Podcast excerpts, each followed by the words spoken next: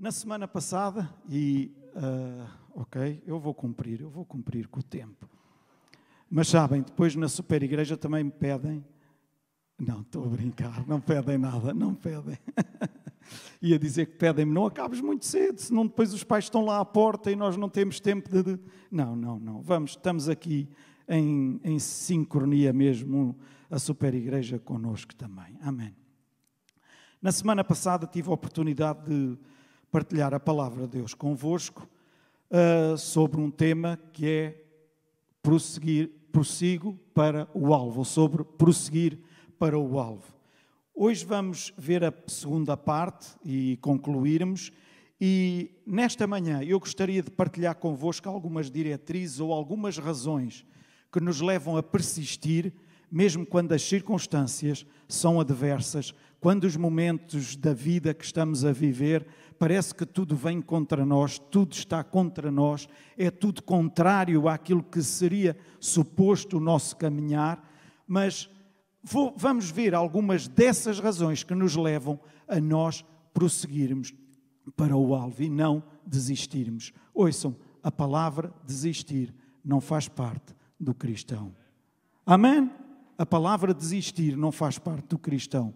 Desistir apenas da velha vida isso sim, mas tudo aquilo que está à nossa frente é para caminharmos, para avançarmos e não para recuarmos, andarmos para trás ou desistirmos. E todos nós já passamos por momentos de decepção. Acho que não há aqui ninguém que possa dizer: Ah, não, eu nunca tive qualquer momento de decepção na minha vida. Alguns provavelmente não ficaram apenas pela decepção, mas a seguir a isso veio um processo que vos levou à frustração, ao desânimo, provavelmente até a uma depressão e depois, provavelmente, a desistir de uma série de coisas. Mas lendo os versículos que vamos ler e que li no domingo passado também, do apóstolo Paulo, nós vemos que Deus mostra-nos como mudar esse quadro e deixem-me dizer-vos que há mesmo algo que pode mudar o quadro da nossa vida. E o único que pode mudar o quadro da nossa vida é o nosso Deus e companheiro de luta. Amém. Sabem que às vezes nós esquecemos, ou se calhar não nos esquecemos, fazemos por esquecer que as contrariedades da nossa vida são ótimas professoras. Ai, já teve a falar melhor. Alô? Houve aí um tempo, uma época, que parecia que não se podia falar em coisas deixem-me dizer, negativas que viessem à nossa vida, contrariedades, dificuldades, não, isso não, então era significado que já estávamos ou a viver em pecado, ou porque não tínhamos fé, ou porque isto, ou porque aquilo. As contrariedades batem à porta de toda a gente. Alô? É o que eu penso, hein? e pelo que eu vejo através da palavra de Deus. Batem à porta de todos, a forma como lidamos com elas é que vai fazer a diferença. Amém. E Deus está disponível da mesma forma para todos, porque Ele não faz acessão de pessoas. Amém. Então, as contrariedades, muitas das vezes, são ótimas professoras para nos fazer caminhar para o alvo, para nos fazer andar e não parar ou olhar para trás, ok? O apóstolo Paulo era um homem de visão, ele sabia exatamente o que queria e quando queria ele tinha alvos determinados e por isso ele pôde afirmar o seguinte: Filipenses 3, 13 a 14. E hoje ele já tem ali os versículos, certo? Ai não, oh. Eu mandei e-mail. Ah, pronto. Pois, pronto. Peço desculpa, uh, o erro foi meu. Eu mandei e-mail, mas não mandei mensagem a dizer enviei o e-mail. Pronto. E então, uh, e não foi que isso não andasse cá na minha mente, uh, a mensagem, ah, já mando. Agora não tenho aqui o telemóvel. Depois, mas tudo bem, não há problema, não há problema. Então, Filipenses 3, 13 a 14. 13 e 14 diz: Irmãos, quanto a mim, não julgo que o haja alcançado, mas uma coisa faço, e é que, esquecendo-me das coisas que atrás ficam e avançando para as que estão diante de mim, prossigo para o alvo pelo prémio da soberana vocação de Deus em Cristo Jesus. Então, meu irmão, minha irmã, levante a poeira que está à sua volta, sacuda a poeira que está à sua volta e dê a volta por cima para prosseguir para o alvo. Então, pelo menos, coloquem a imagem se já não a mandaram embora da semana passada, está bem? Então, a primeira razão, a primeira razão pela qual nós não devemos eh, desistir e devemos persistir. A primeira, não julgo que o haja alcançado, que o apóstolo Paulo disse, insatisfação com o comodismo. Eu vou repetir, insatisfação com o comodismo. E quando Paulo afirma que julga que ainda não tinha alcançado, que, que ele poderia ou deveria alcançar, ele, ele diz que eu, eu julgo que ainda não alcancei tudo aquilo que tenho para alcançar, dá para pensar o que é que lhe estaria a faltar. Se nós vermos a vida do apóstolo Paulo, se nós olharmos para a vida do apóstolo Paulo, nós vimos que muitas tribulações, muitas perseguições, muitos problemas ele passou na vida, passaram por cima dele, mas além de tudo isso, nós podemos dizer que ele foi um gigante espiritual, certo? Ele já poderia dizer: Ok, eu cheguei ao topo, eu já consegui alcançar isto, eu já cheguei aqui. E isso é a principal razão para nos fazer parar, para nos fazer desistir, para nos impedir de caminhar, porque nos contentamos, satisfazemos com o comodismo. Ou seja, eu já alcancei tanto. Às vezes até nos leva a dizer: eu já não tenho que provar nada a ninguém. Ouçam, meus irmãos, a nossa vida está constantemente num processo. Amém. Tínhamos 15, 10, 20, 30, 40, 50, 60, 70 ou 80 anos. Nós sempre temos alguma coisa a aprender e alguma coisa a passar aos outros. Amém? Não, não nos devemos contentar, não nos devemos satisfazer com o comodismo. Para que a nossa vida continue a crescer, nós precisamos de desenvolver uma salutar insatisfação contra a mediocridade e contra o comodismo. Ainda na quinta-feira eu dizia, quando estava aqui com eles, uh, e tão pouquinhos, não era na quinta-feira aqui, porque uns não podiam estar mesmo, outros por causa da doença e, e férias, tudo. E dizia: o importante é nós darmos o nosso melhor. Somos quatro, vamos dar o melhor, os quatro que estamos. Vamos fazer com excelência tudo aquilo que tivermos para fazer para o nosso Pai. Somos dez, melhor ainda. Somos vinte, melhor ainda. Somos dois, vamos dar o melhor também. Amém. E às vezes há uma tendência natural de ah, eu já consegui isto, já consegui aquilo, já cheguei aqui, já cheguei a colar, já não vale a pena agora lutar mais. Não, vale sempre a pena. Amém. Enquanto estivermos enredados pelo comodismo, nunca vamos chegar ao nosso destino, nunca conseguiremos, conseguiremos ser aquilo que Deus determinou para nós. E todos nós queremos ser aquilo que Deus determinou para cada um de nós. Amém? Todos nós queremos. Mas enquanto nós estivermos enredados pelo comodismo, dificilmente vamos ser. Nunca iremos marcar a diferença na vida daqueles que nos rodeiam.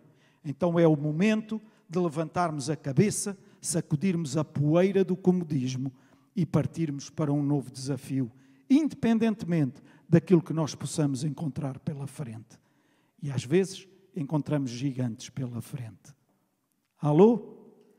Às vezes encontramos gigantes, mas o maior está conosco e ajuda-nos a ultrapassar, a vencer esses gigantes. Amém? Segundo, diz o apóstolo Paulo, depois de não julgo que o haja alcançado, diz: Mas uma coisa eu faço. E eu gosto de pessoas que fazem coisas. A Cristina está-se a rir. Ela também é uma daquelas que gosta de fazer e de quem faz. Eu gosto de pessoas que fazem. E sempre ouvi dizer, e o pastor João já o disse várias vezes também, e lembro-me ainda o pastor João Barradas, e há coisas do passado que nós podemos lembrar e que nos abençoam. Amém? Uh, E lembro do irmão Barradas dizer: Olha, filho, e nós éramos todos filhos para ele. E quem o conheceu sabe que era assim: Olha, filho, se tu precisas de alguém que venha ajudar-te, colaborar, trabalhar contigo, procura alguém que já esteja a fazer alguma coisa. Então, mas há tantos que não estão a fazer nada, não estão a fazer nada porque não querem mesmo fazer nada. Portanto, procura alguém que já esteja a fazer alguma coisa, que de certeza que não vais ficar mal. Estão a entender o que, é que o pastor João Barradas queria dizer com isto? É assim, há exceções, claro, e quando dizemos isto, há exceções. Há pessoas que chegam a uma igreja, ainda não conhecem, ainda estão no início, nos primeiros passos, e logicamente não chegam lá, começam a fazer isto ou aquilo. Mas se é alguém que quer servir a Deus, que quer estar envolvido na causa de Deus, de uma forma ou outra, começa a dar sinais, certo? Se é alguém que gosta muito de estar sentadinha, quer ser bem lá a cadeirinha onde está sentado, dificilmente vamos conseguir tirar essa pessoa da cadeira para colocá-la a fazer alguma coisa. Amém? Isto foi só uma parte. Mas presta atenção, uma coisa eu faço. E existe uma frase que nos diz muito, muito com poucas palavras. Quem falha em planear, planeia para falhar. Ou seja, se eu falho no planeamento, ou se eu não planeio, eu já falei, falhei em planear. Então, ficar só no planeamento também não chega. Ficar só no projeto, ficar só nas ideias, ficar só no papel, não nos leva a lado nenhum. Certo?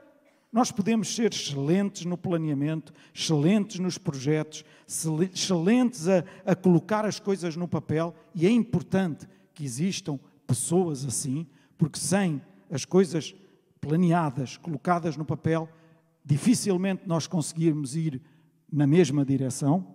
Alô? Certo? Mas se ficar só no papel, será que vamos em alguma direção? Não. Acabamos por não ir, ficamos ali. Então, planeemos, mas a seguir vamos executar aquilo que planeamos. Amém. O apóstolo Paulo diz: Mas uma coisa eu faço. Então, todos nós devemos envolver-nos a fazer alguma coisa. Ah, mas eu consigo planear muito bem, eu consigo organizar muito bem, mas a executar tenho dificuldades. Pede a Deus, pede ajuda a Deus e rodeia-te de pessoas que te ajudem a colocar em prática aquilo que tu pensaste, que tu projetaste. Que tu... Amém? Amém. E assim caminhamos, e como a Cristina já o disse, somos todos um corpo.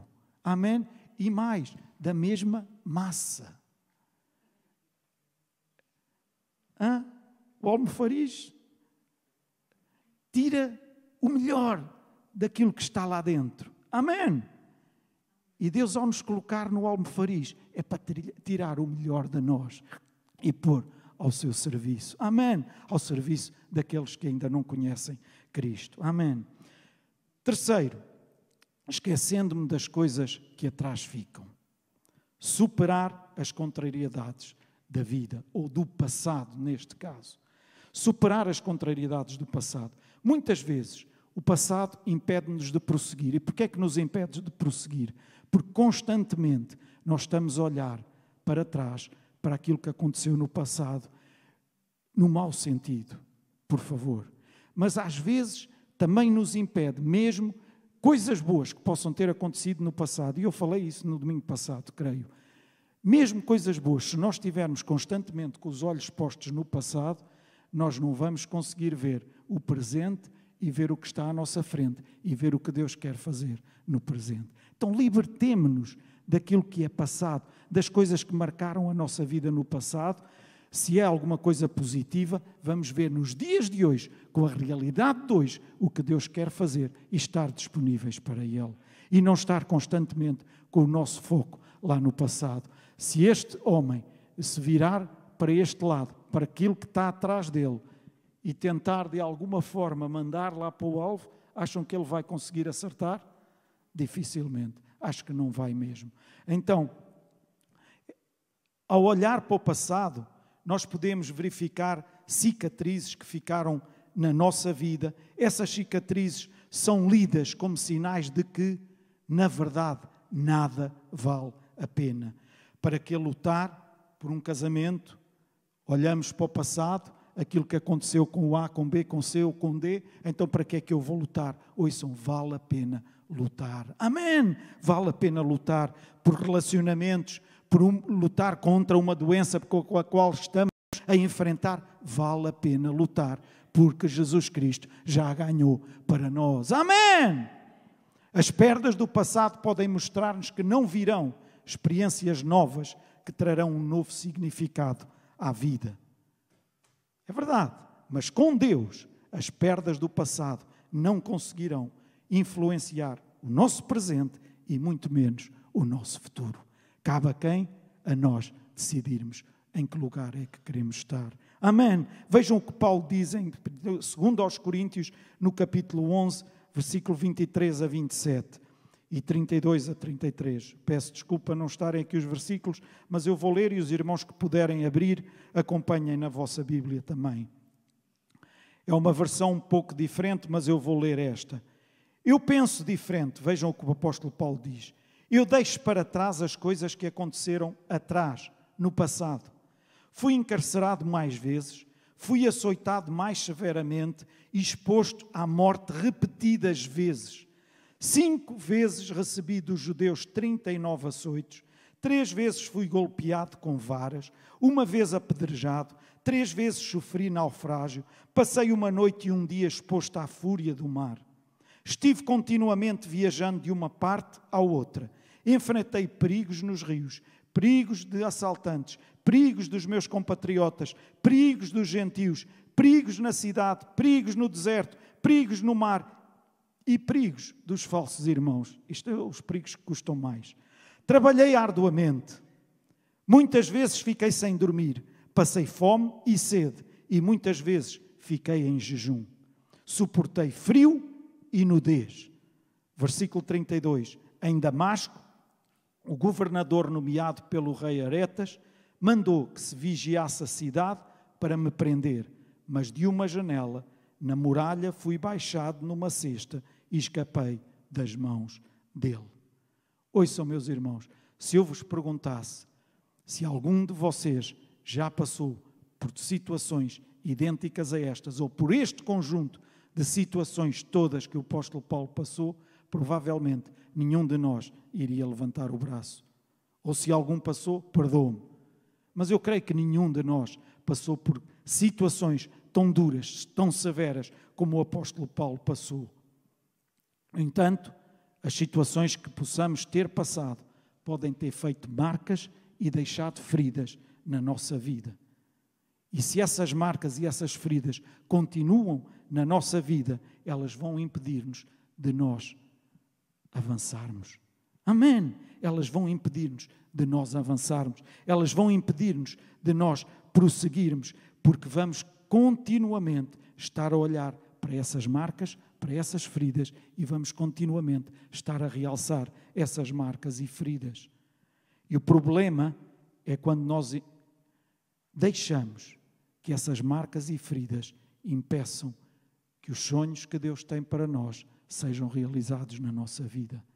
É muito comum encontrar pessoas que carregam fardos do passado, deixaram as cicatrizes criar raiz de amargura no seu coração. E isso é, ouçam, terrível, terrível, terrível.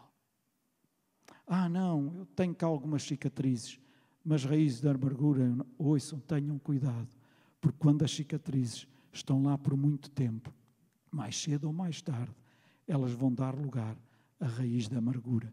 E isso é terrível, porque só vai fazer mal a ti. Amém? Essas raízes que têm origem no passado amarram o nosso presente, comprometem o nosso futuro. Essas raízes vão fazer com que o seu presente seja insonso e o seu futuro seja menos doce. E todos nós queremos ter um futuro docinho e cheio de amor. Amém? Todos nós queremos isso para a nossa vida. Então não dê lugar a nenhuma raiz de amargura no seu coração. Liberte-se disso. Liberte-se disso. E há alguém que o pode ajudar, e muito bem: o nosso Pai do céu. Amém. Ele está disponível. Porque fica, ficar a carregar um fardo sem necessidade? Não carregue a mochila de que eu vos falei no domingo passado, sem ter necessidade nenhuma de a carregar. Larga, larga. Não é para o irmão e a irmã carregarem. Eu vou prosseguir e avançando, que o apóstolo Paulo, esquecendo-me das coisas que para trás ficam e avançando. Então, não basta nós esquecermos, não basta, e para resumir, deixar de olhar para o espelho retrovisor da nossa vida, e os irmãos que conduzem sabem o que é que é o espelho retrovisor, os que não sabem, aquele espelho que está lá no meio do carro, no vidro, quando nós olhamos para ver o que está atrás, quem vem atrás, e quando nós estamos a avançar, não significa que apenas paramos de olhar para o espelho retrovisor, mas que também estamos a andar, estamos a avançar. Então, ah, não, eu já parei, eu já não estou a olhar para trás. Mas isso não é suficiente. É importante que o irmão avance. Não pare no meio da caminhada. Não basta parar de olhar para trás, é preciso que avance. E avance para onde? Em direção ao alvo, que é Jesus. Amém. Com o foco bem definido, como já vamos ver, com o foco bem clarificado, para sabermos para onde vamos. Não olhar para trás, mas avançarmos em direção, na direção certa, na direção que nós devemos seguir. Situações para as quais nós podemos não encontrar resposta, momentos que possamos estar a viver e que nunca imaginávamos viver, ainda assim, deixem-me que eu vos diga isto com muito amor: nós já fomos conquistados por Cristo. E sabem o que eu mais me alegra? É que eu não fui conquistado pelo pastor A, pelo pastor B, pelo irmão A, pelo evangelista B, pelo homem de Deus muito famoso A ou B ou C ou D. Eu fui conquistado por Cristo. Amém. Ouçam. E esse Cristo nunca, nunca nos irá desiludir, nem nunca se irá esquecer de nós. Amém. Então é alguém que nós temos a quem nos agarrar sempre, em todo o tempo. Então Ele não desiste de nós e os planos dele são maiores que os nossos. Porque eu continuar a querer prevalecer nos meus planos se eu sei que os planos de Deus são maiores e melhores, maiores e melhores do que aqueles que eu possa ter. Então Deus é soberano e nada passa fora do alcance dos seus olhos a nosso respeito também. Amém? Não desistam de lutar, não desistam de seguir, combatam o bom combate, guardem a fé, independentemente das circunstâncias que possam estar a viver ou que tenham vivido anteriormente. A nossa vida está nas mãos de Deus, Ele é soberano sobre ela e nada acontece ao acaso. Eu arrepio-me, a sério, arrepio-me mesmo, quando ouço alguns cristãos a dizer: Ah, isto foi porque, olha, calhou. Ah, olha, olha, foi uma sorte, não sei quê. Ouçam, para a nossa vida de cristãos não há sorte ou azar. Amém. Ai, foi uma sorte. Não foi sorte nenhuma. Nós estamos nas mãos de Deus. E se alguma coisa aconteceu foi porque Deus permitiu. Vamos lá caminhar e aprender tudo o que tivermos a aprender e vamos prosseguir. Mas Deus está, ou então Deus, umas vezes, está a cuidar de nós, outras vezes, vai, andem. É? Deus funciona assim? Não. Senão nunca sabíamos. Quando é que era, quando não era. Há uma expressão da, da Madre, Madre Teresa de Calcutá e que é impressionante. Eu sou apenas um lápis nas mãos de Deus. É Ele quem escreve. Isto faz-nos pensar muito. É que às vezes somos nós que queremos escrever mas nós somos o lápis nas mãos de Deus. Amém. Ah, então não vamos fazer nada. Não, vamos. Dispostos a fazer aquilo que Deus quer. Ouvir Deus e seguir aquilo que Deus quer da nossa vida. E aí acabamos por escrever. Amém. É Ele que escreve com a nossa vida, com o lápis que aqui está. Uns lápis mais grossinhos, uns outros mais afiados, não é? Eu não falei em ninguém. O sovaco usou o toque. Também não estou muito longe. Mas agora, como vou de férias, eu vou emagrecer. vou correr todos os dias do sofá para a cama e da cama para o sofá. Não, para a praia e para. Com a minha neta, ela não me vai deixar tranquilo mesmo. É uma benção, é uma benção. Ui.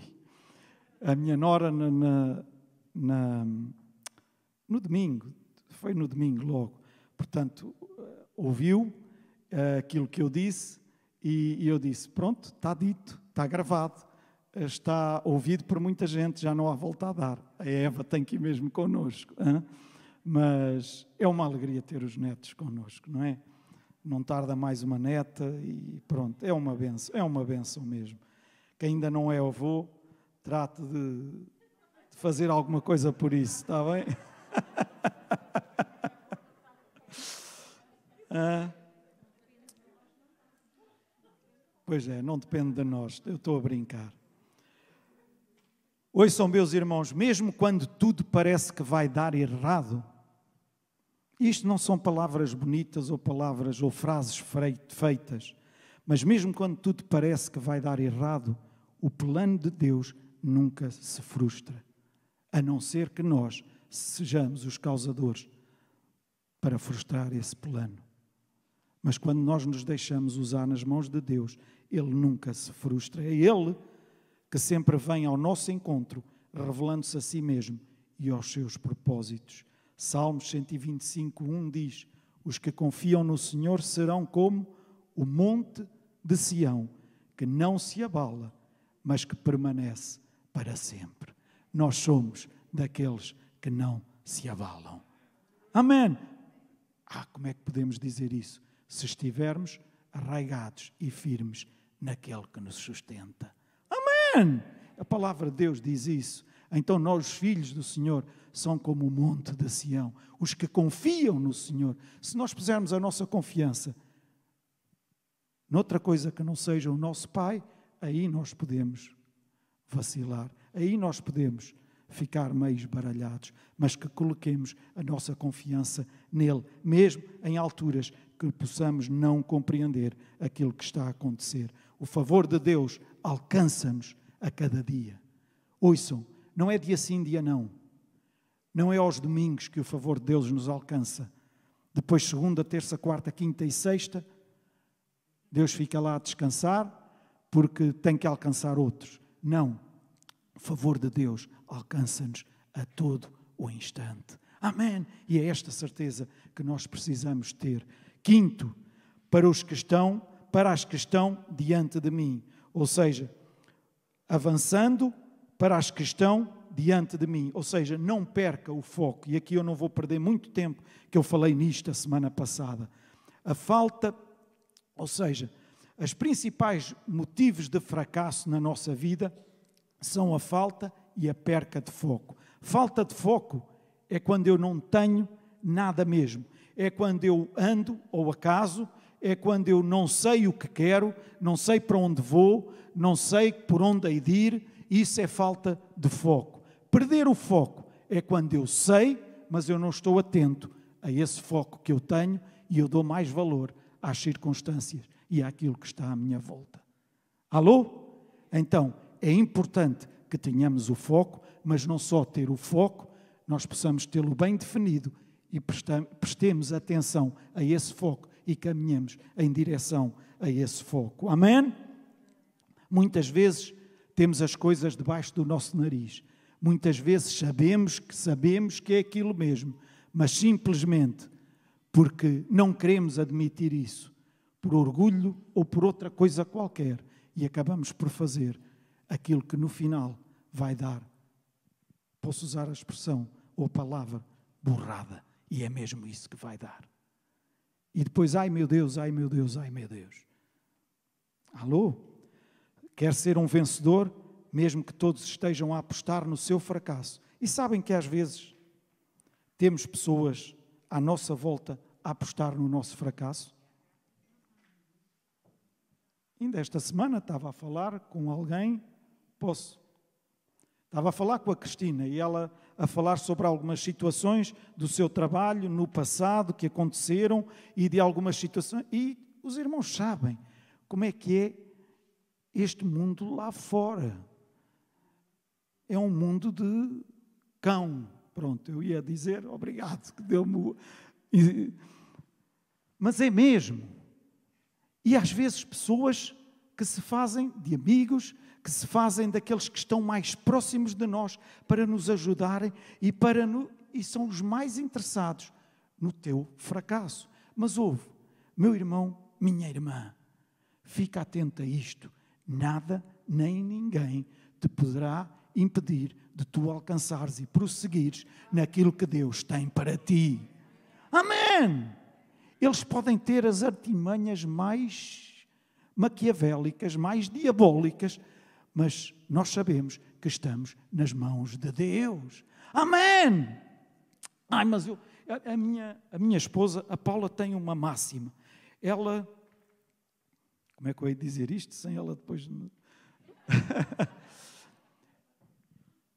ela nunca, nunca suspeita mal, nunca vê mal em nada, em ninguém, mesmo que às vezes lhe estejam a dar a volta completamente, seja no que for, pronto, agora independentemente do que é, às vezes até numa compra de.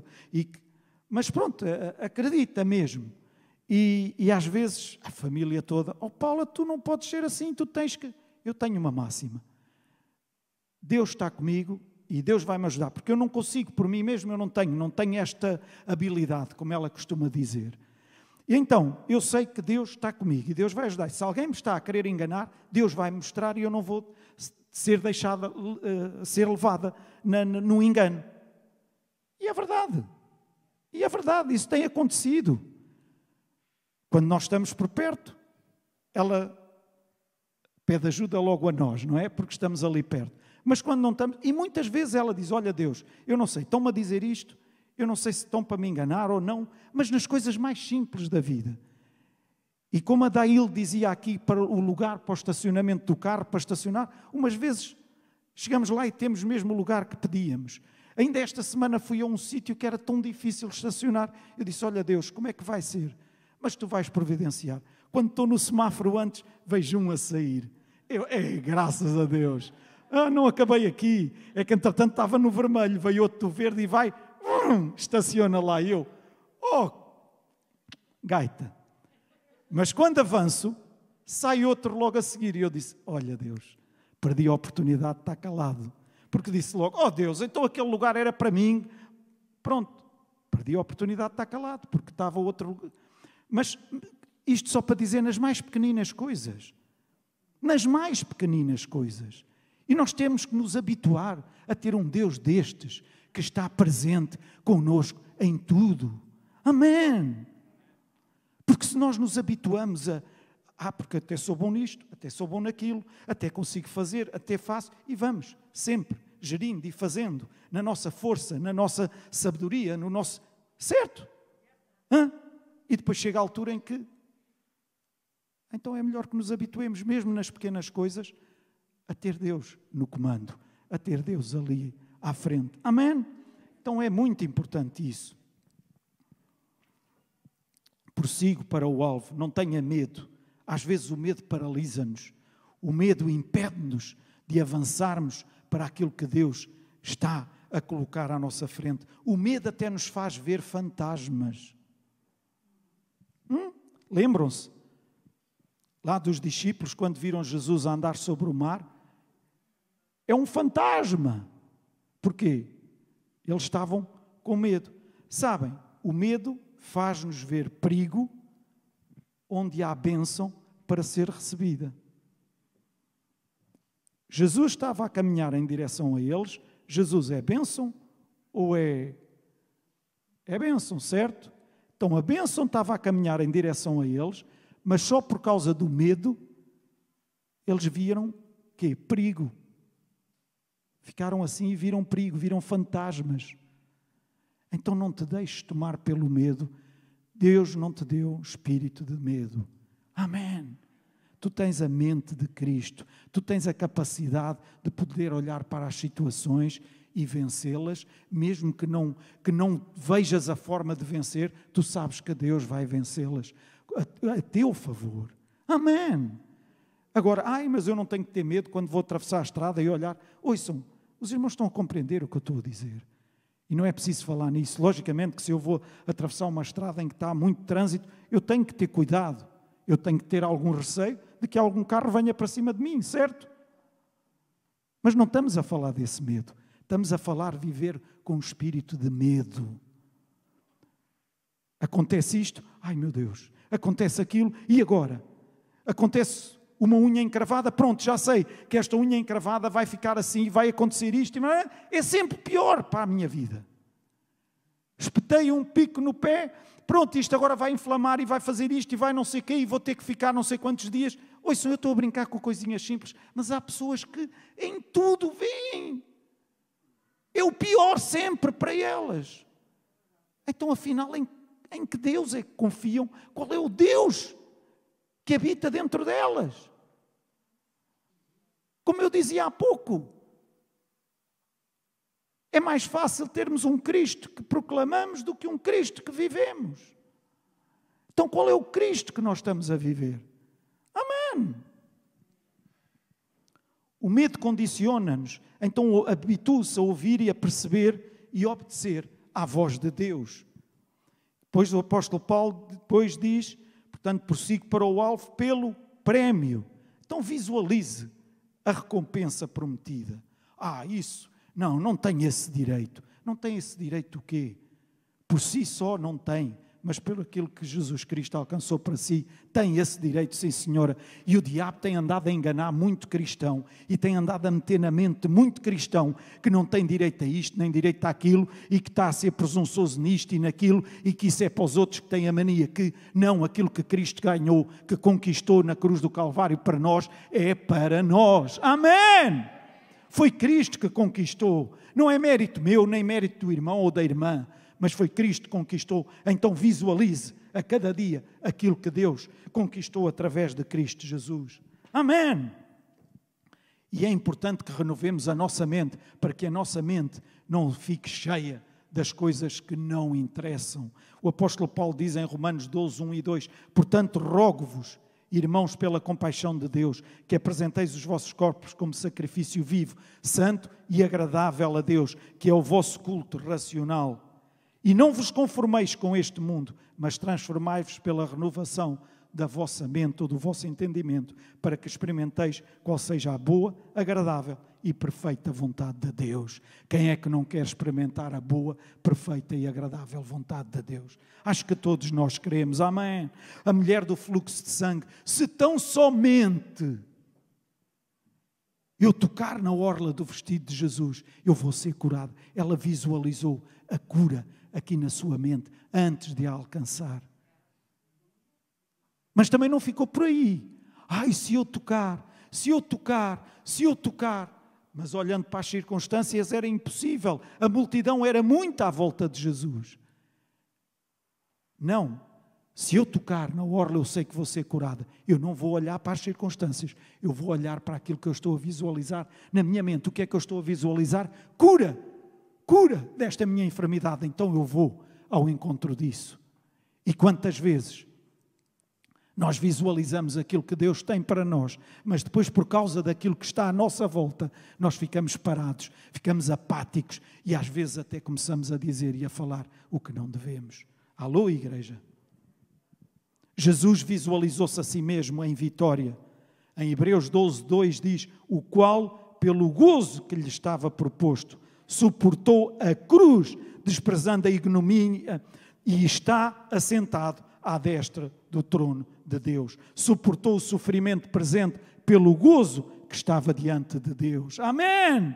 Diante dele, a sua mente visualizava a vitória. Ao caminhar para o Calvário, ele não se focou na morte e na, na cruz e no túmulo, mas ele fixou-se na ressurreição que ele iria ter ao terceiro dia. Amém! Amém. Se há algum mau hábito que, era, que, que, que o irmão quer abandonar, alguma coisa que tem e que não consegue livrar-se, alguma coisa que o aprisiona, alguma. Ouça, Comece a visualizar a libertação de Deus na sua vida e a fazer alguma coisa para que isso desapareça da sua vida. Amém? Se eu chegar aqui a esta sala e estiver tudo às escuras, completamente escuro, eu não começo a dizer: haja luz, haja luz, haja luz, haja luz.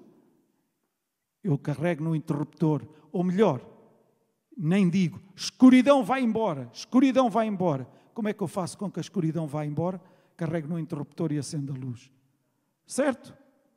Então façamos o que está ao nosso alcance e a escuridão da nossa vida irá embora. Amém. Amém. Nós somos sal e luz. O apóstolo Paulo chama às perseguições e às prisões, aos açoites, às enfermidades, às perdas da vida como leve e momentânea tribulação.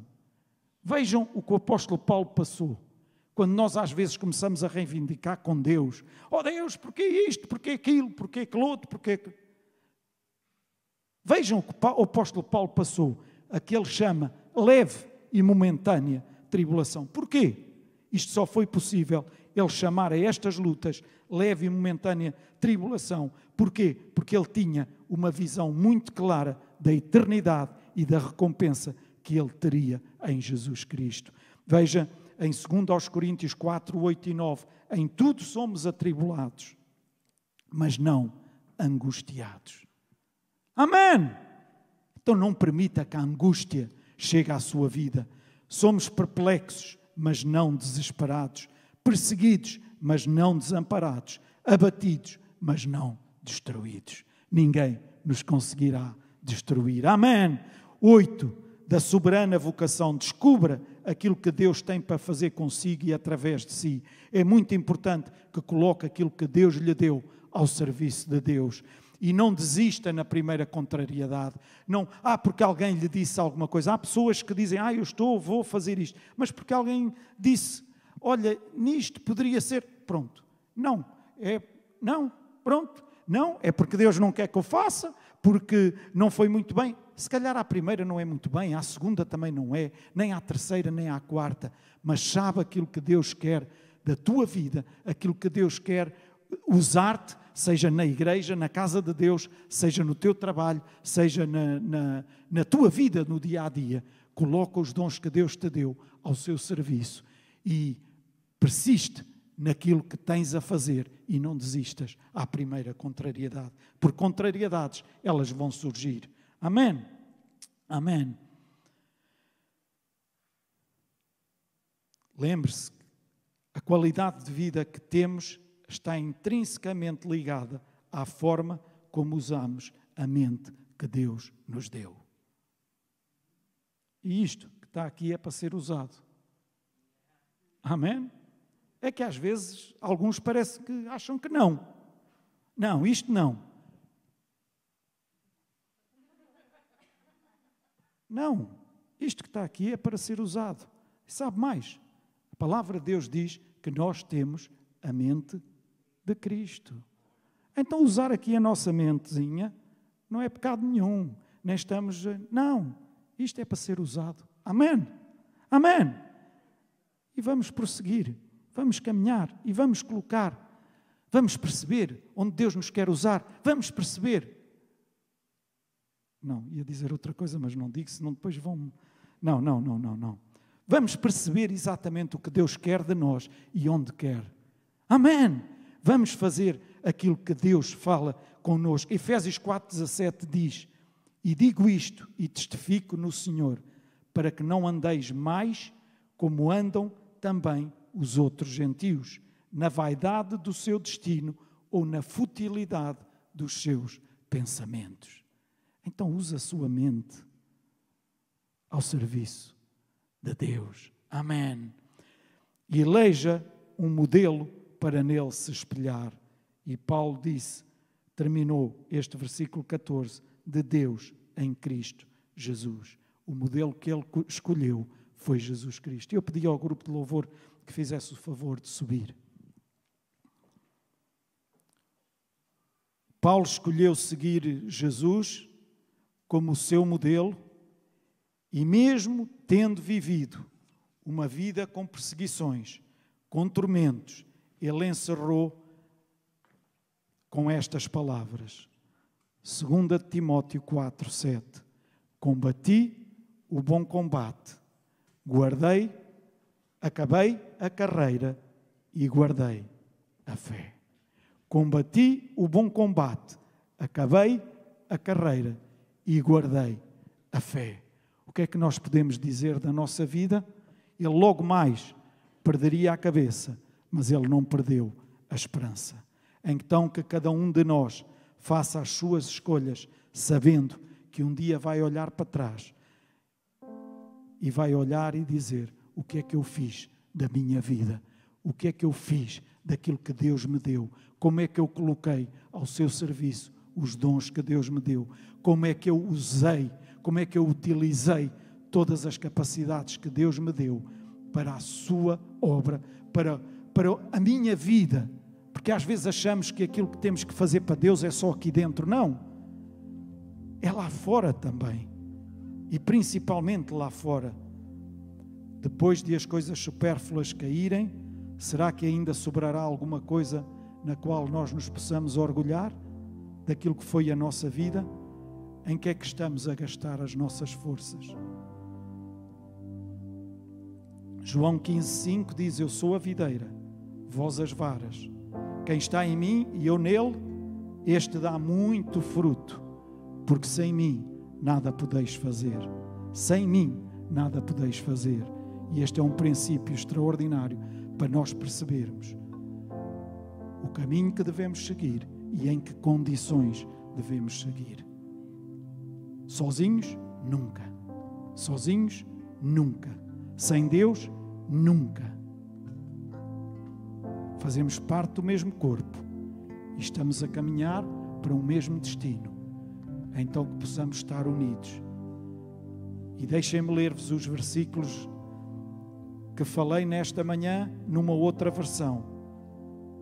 3, 12 e 14 de Filipenses.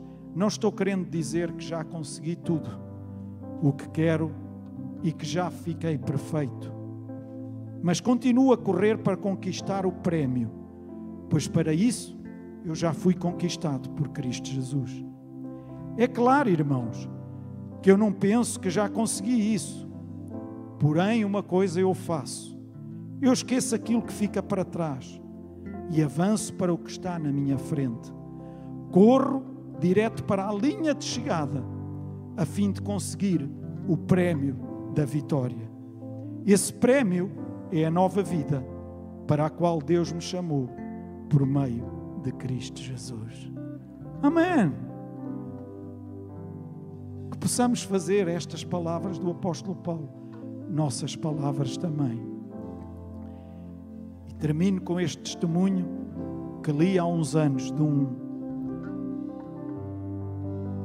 pastor indiano e ele contou o seguinte: numa altura estava a igreja reunida num lugar e numa cidade em que havia bastante perseguição aos cristãos. Eles estavam reunidos e, mais ou menos a meio da reunião, ouviu-se um grande barulho. Era um caminhão que tinha parado à porta. E desse caminhão saíram uma série de soldados armados, entraram pelaquela sala adentro e apontaram as espingardas à cabeça dos cristãos que estavam ali naquele lugar reunidos. O comandante levantou a voz e disse: O país está num caos por vossa causa. Vocês são a escória da sociedade. Vocês são uma praga que precisa ser exterminada. Todos deveriam morrer e hoje vocês vão morrer. Após o comandante daqueles soldados ter dito isto, o pastor pediu, levantou a mão e pediu só um momento para dizer umas palavras. E o pastor virou-se para todos os que estavam ali e disse: Se por acaso está aqui alguém que veio por vir, calhou a vir para aqui hoje, está aqui simplesmente por acaso, não é cristão, nem tem nada a ver com Cristo, pode sair nos próximos 60 segundos. Houve um silêncio durante alguns segundos e ao fim de alguns segundos houve um rebuliço a sair pela janela e pela porta. Depois daquele rebuliço, ficou 50% das pessoas que estavam lá. O comandante, com a espingarda apontada aos que estavam lá, disse: Mais alguém quer sair? Há mais alguém que quer sair? Se quer, aproveita agora. Enquanto o pastor disse o que disse, ficou silêncio e aqueles 50% ficaram. Então aquele comandante disse: Ok, os hipócritas saíram todos, agora vamos todos juntar-nos convosco e vamos louvar a Deus juntos.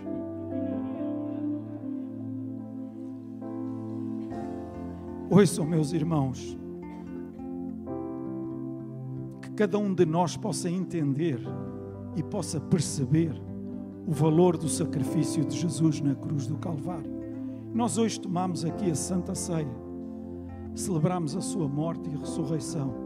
Que cada um de nós possa ter noção, aqui e aqui no nosso coração, o que é que foi o sacrifício de Jesus Cristo. Que a nossa vida em nada desvalorize o sacrifício de Jesus por nós não só aos domingos, com a nossa presença aqui, como durante a semana, a forma como agimos lá fora. Que a nossa tomada de decisões no dia a dia, nós possamos demonstrar que estamos a prosseguir para o alvo, independentemente das contrariedades, independentemente de ter espingardas apontadas à nossa cabeça ou não.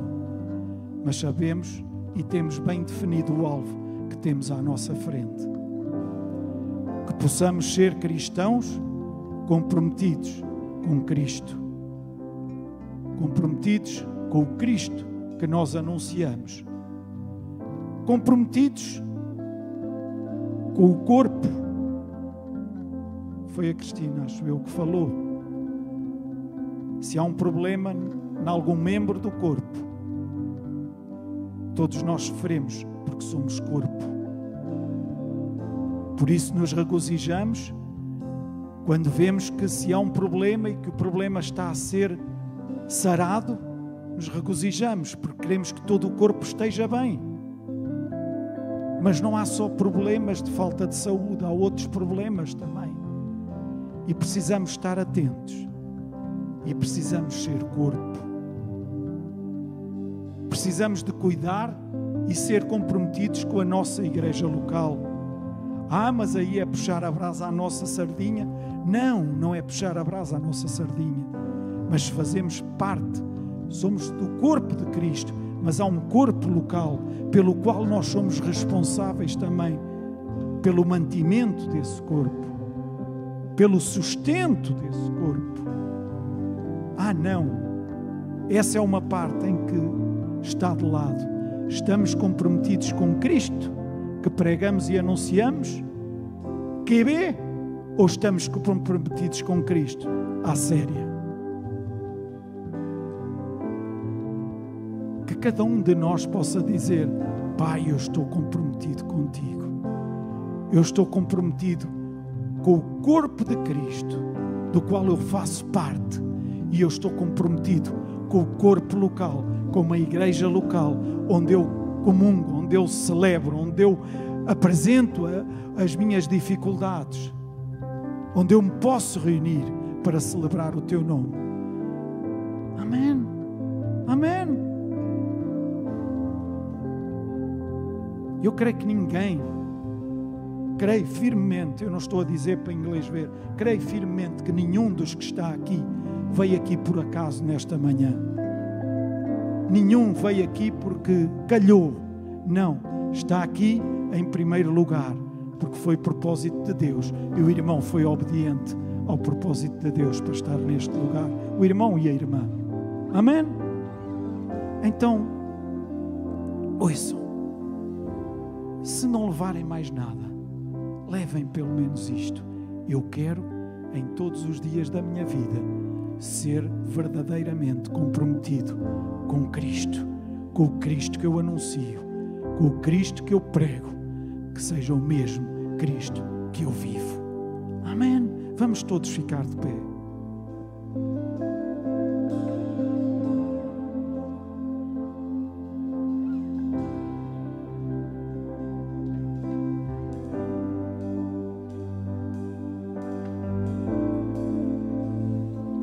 Enquanto os nossos irmãos nos dirigem neste tema de adoração e entrega a Deus, diz a Deus o que te vai lá mais no fundo da tua alma. Diz-lhe, abre o teu coração com Deus. Se houve alturas em que. E deixem-me, deixem-me, deixem-me dizer. Se houve alturas em que tu foste hipócrita em relação a Deus e todos nós já fomos. O apóstolo Pedro, que era o apóstolo Pedro, quando se viu entalado daquela maneira, não conhecia Jesus de lado nenhum. Não, não, Jesus nunca ouvi mais gordo nem mais magro. Não, não, não. Mas não, nós somos melhores que o apóstolo Pedro. Somos, estamos lá, não somos nada. Não somos nada e nós já uma vez ou outra saímos de fininho. Eu não me quero comprometer aqui com isto. Não, não, não. Alô? Mas é a altura de nós não termos problemas de assumir em todo o tempo e em todo o momento o Cristo que nós proclamamos, o Cristo que, nós, que é o mesmo que nós vivemos. Amém, amém. E por causa do amor que há entre nós, lá fora, irão perceber que há um grupo de filhos de Deus. Amém. Onde o amor de Deus reina. E é esse amor que vai alcançar aqueles que não conhecem a Deus. Vamos adorar a Deus.